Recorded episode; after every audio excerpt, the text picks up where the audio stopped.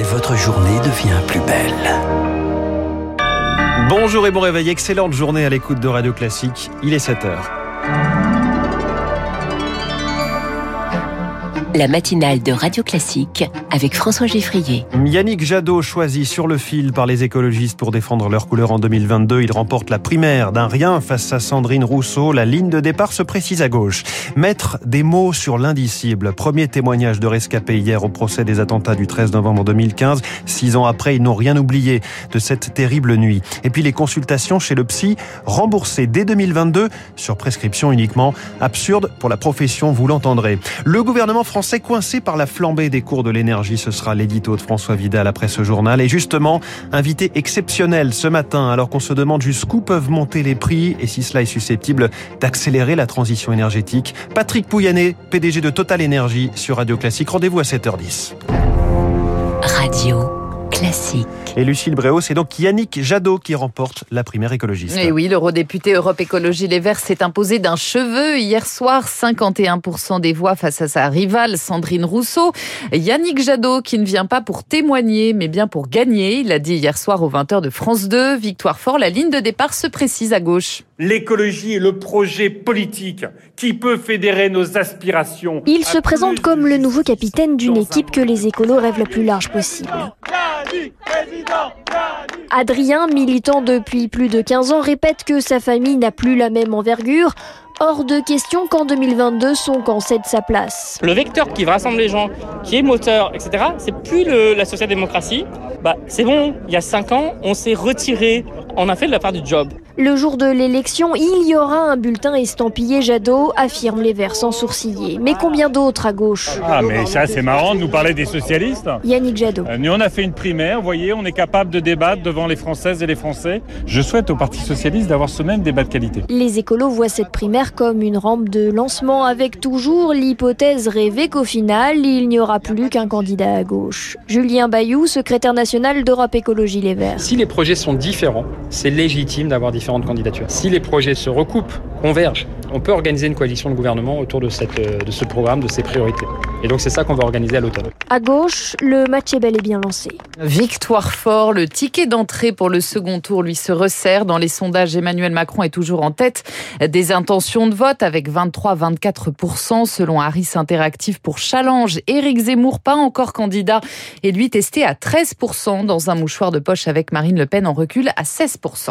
Au procès des attentats du 13 novembre 2015, parole aux rescapés et aux proches de victimes. Cinq semaines d'audition, 300 témoignages. Premier à prendre la parole hier à la barre, les gendarmes du régiment de cavalerie de la garde républicaine chargés de la sécurité autour du Stade de France ce 13 novembre. Compte rendu d'audience avec Eric Kioch. À la barre, Pierre, la cinquantaine. Je garde en moi l'explosion, dit-il, le bruit, l'odeur. Pierre était au Stade de France avec douze autres gendarmes.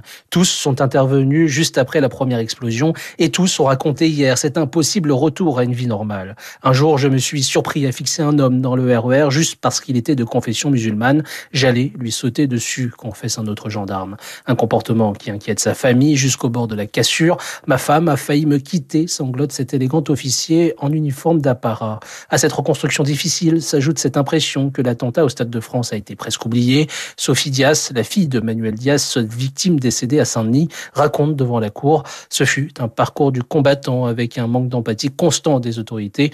Pourtant, le traumatisme pour ceux qui ont témoigné hier est bien vif. Ils ont semé la terreur, pas que sur les victimes, pas que sur les blessés. Ils ont détruit des familles, ainsi résumé l'un d'eux. Le récit d'Éric Kioch sur le front de la lutte contre l'islamisme radical. Six lieux de culte supplémentaires vont être fermés annonce ce matin le ministre de l'Intérieur Gérald Darmanin dans le Figaro. Il a aussi enclenché des procédures pour dissoudre dix associations radicales. Un hommage national rendu aujourd'hui au caporal-chef Maxime Blasco, mort au Mali. Il sera présidé par Emmanuel Macron à 16h30 aux Invalides. Le Covid n'a pas stoppé les suppressions de lits à l'hôpital. 5700 lits d'hospitalisation complète ont été fermés en 2020 d'après une étude du ministère de la Santé publiée ce matin. Cela confirme le virage ambulatoire de ces dernières années, le nombre de lits de réanimation, lui, est en hausse. Les consultations chez les psychologues remboursées à partir de 2022. Sur prescription médicale uniquement, dès l'âge de 3 ans et dans le cadre d'un forfait, montant de la première consultation 40 euros, 30 euros pour les suivantes. Pas de quoi satisfaire la profession réunie hier devant le ministère de la Santé. Le suivi psy sur ordonnance, c'est un non-sens pour la psychologue Margot Boucher. Le médecin n'est pas forcément euh, compétent pour pouvoir évaluer euh, certaines pathologies psychiques. C'est vraiment du mépris euh, que de proposer un remboursement avec un nombre de consultations limité pour des patients traumatisés, abîmés. C'est inadmissible de, de, proposer ce genre de cadre. Aucun psychologue ne peut faire ça. Le patient se balade comme ça, de médecin en médecin, de psychologue en psychologue. Le soins psychique, c'est un, un soin qui prend du temps. C'est pas juste on prescrit 10 séances et puis magie, il n'y a plus rien quoi. Un propos recueilli par Rémi Pfister. Emmanuel Macron a annoncé également hier la création de 800 postes dans les centres médico-sociaux. Autre annonce lors des assises de la santé mentale, un meilleur repérage de la dépression postpartum. 100 000 mères sont concernées tous les ans. 5% d'entre elles sont dépistées seulement. Dès l'an prochain, un entretien obligatoire vers la cinquième semaine après l'accouchement visera à mieux les repérer. C'est nécessaire pour Muriel Cheradam. Elle est sage-femme à Orléans. C'est une annonce qui était attendue parce qu'elle affirme que la situation du postpartum est une situation particulière de fatigue, de vulnérabilité et que c'est pris en compte enfin par la société.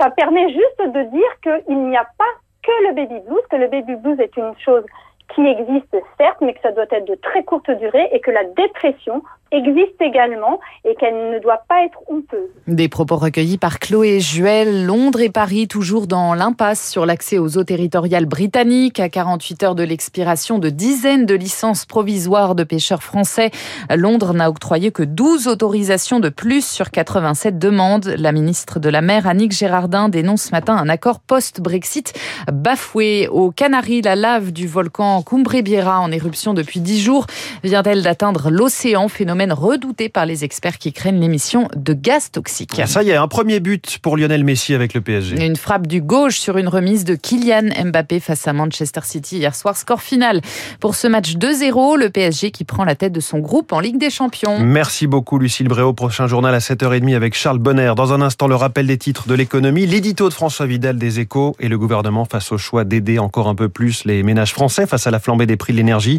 Puis l'invité de l'économie, un champion français, un leader mondial il s'appelait Total. C'est désormais Total Énergie. Son président directeur général Patrick Pouyanné est l'invité exceptionnel de Radio Classique.